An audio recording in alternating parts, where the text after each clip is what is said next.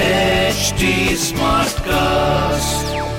You're listening to a Hindustan Times production brought to you by HT Smartcast. Hello, these are the top news for the day. Surrounded by hundreds of Congress workers, Rahul Gandhi on Monday led a mega Satyagraha march to the Enforcement Directorate office in Delhi. Shortly after, the ex-Congress chief appeared for questioning in the National Herald corruption case. The party has been holding demonstrations against the alleged misuse of probe agencies by the BJP-led central government. Rajasthan Chief Minister Ashok Gehlot and his other top party colleagues were detained. Today, the way the peaceful march of the Congress party is being stopped, this dictatorship is being watched by the whole country. The Congress headquarters have been cordoned off, police have been deployed all around, leader workers are being detained. I have also been detained along with my associates while going to the head office, Gehlot tweeted after Gandhi's questioning began at the head office.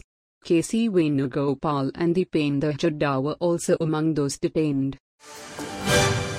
Special Commissioner of the Delhi Police, Law and Order, Sagar Preet said the cops had asked Congress leaders, who took to the streets as part of the Mega Satyagraha march on Monday, as Rahul Gandhi appeared before the ED for questioning in a money laundering case, to go to Jantar Mantar in central Delhi if they wanted a big gathering. Barely 12 days after 14 cadres of a militant outfit operating in Manipur laid down arms, one of the senior-most leaders of the outlawed Revolutionary People's Front, PLA, surrendered and joined the mainstream on Monday, an event Chief Minister Nongthombam Biren Singh called a homecoming. The Sashastra Seema Bal, SSB, on Sunday evening arrested two Chinese nationals after they were caught illegally crossing the Indo-Nepal border in Bihar's Sitamarhi district. The accused couldn't produce any valid documents to validate their presence in Indian territory, the SSB said.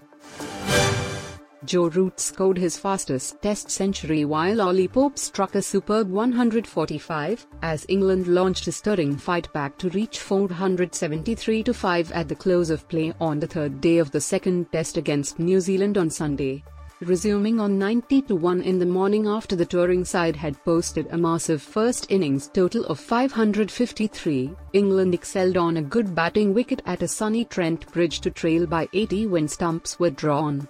Root was unbeaten on 163 with Ben Foakes not out on 24 after being handed a lifeline. Punjabi rapper singer Sidhu Moosewala, who was shot dead last month, got a special tribute at the Times Square in New York. Huge billboards played clips of his song as fans, especially those from India, stopped by to watch him. Some fans were also seen copying his thigh thumping step while watching his videos. You were listening to the HT Daily News Wrap, a beta production brought to you by HT Smartcast. Please give us feedback on Instagram, Twitter, and Facebook at HT Smartcast or via email to podcasts at hindustantimes.com. Until next time.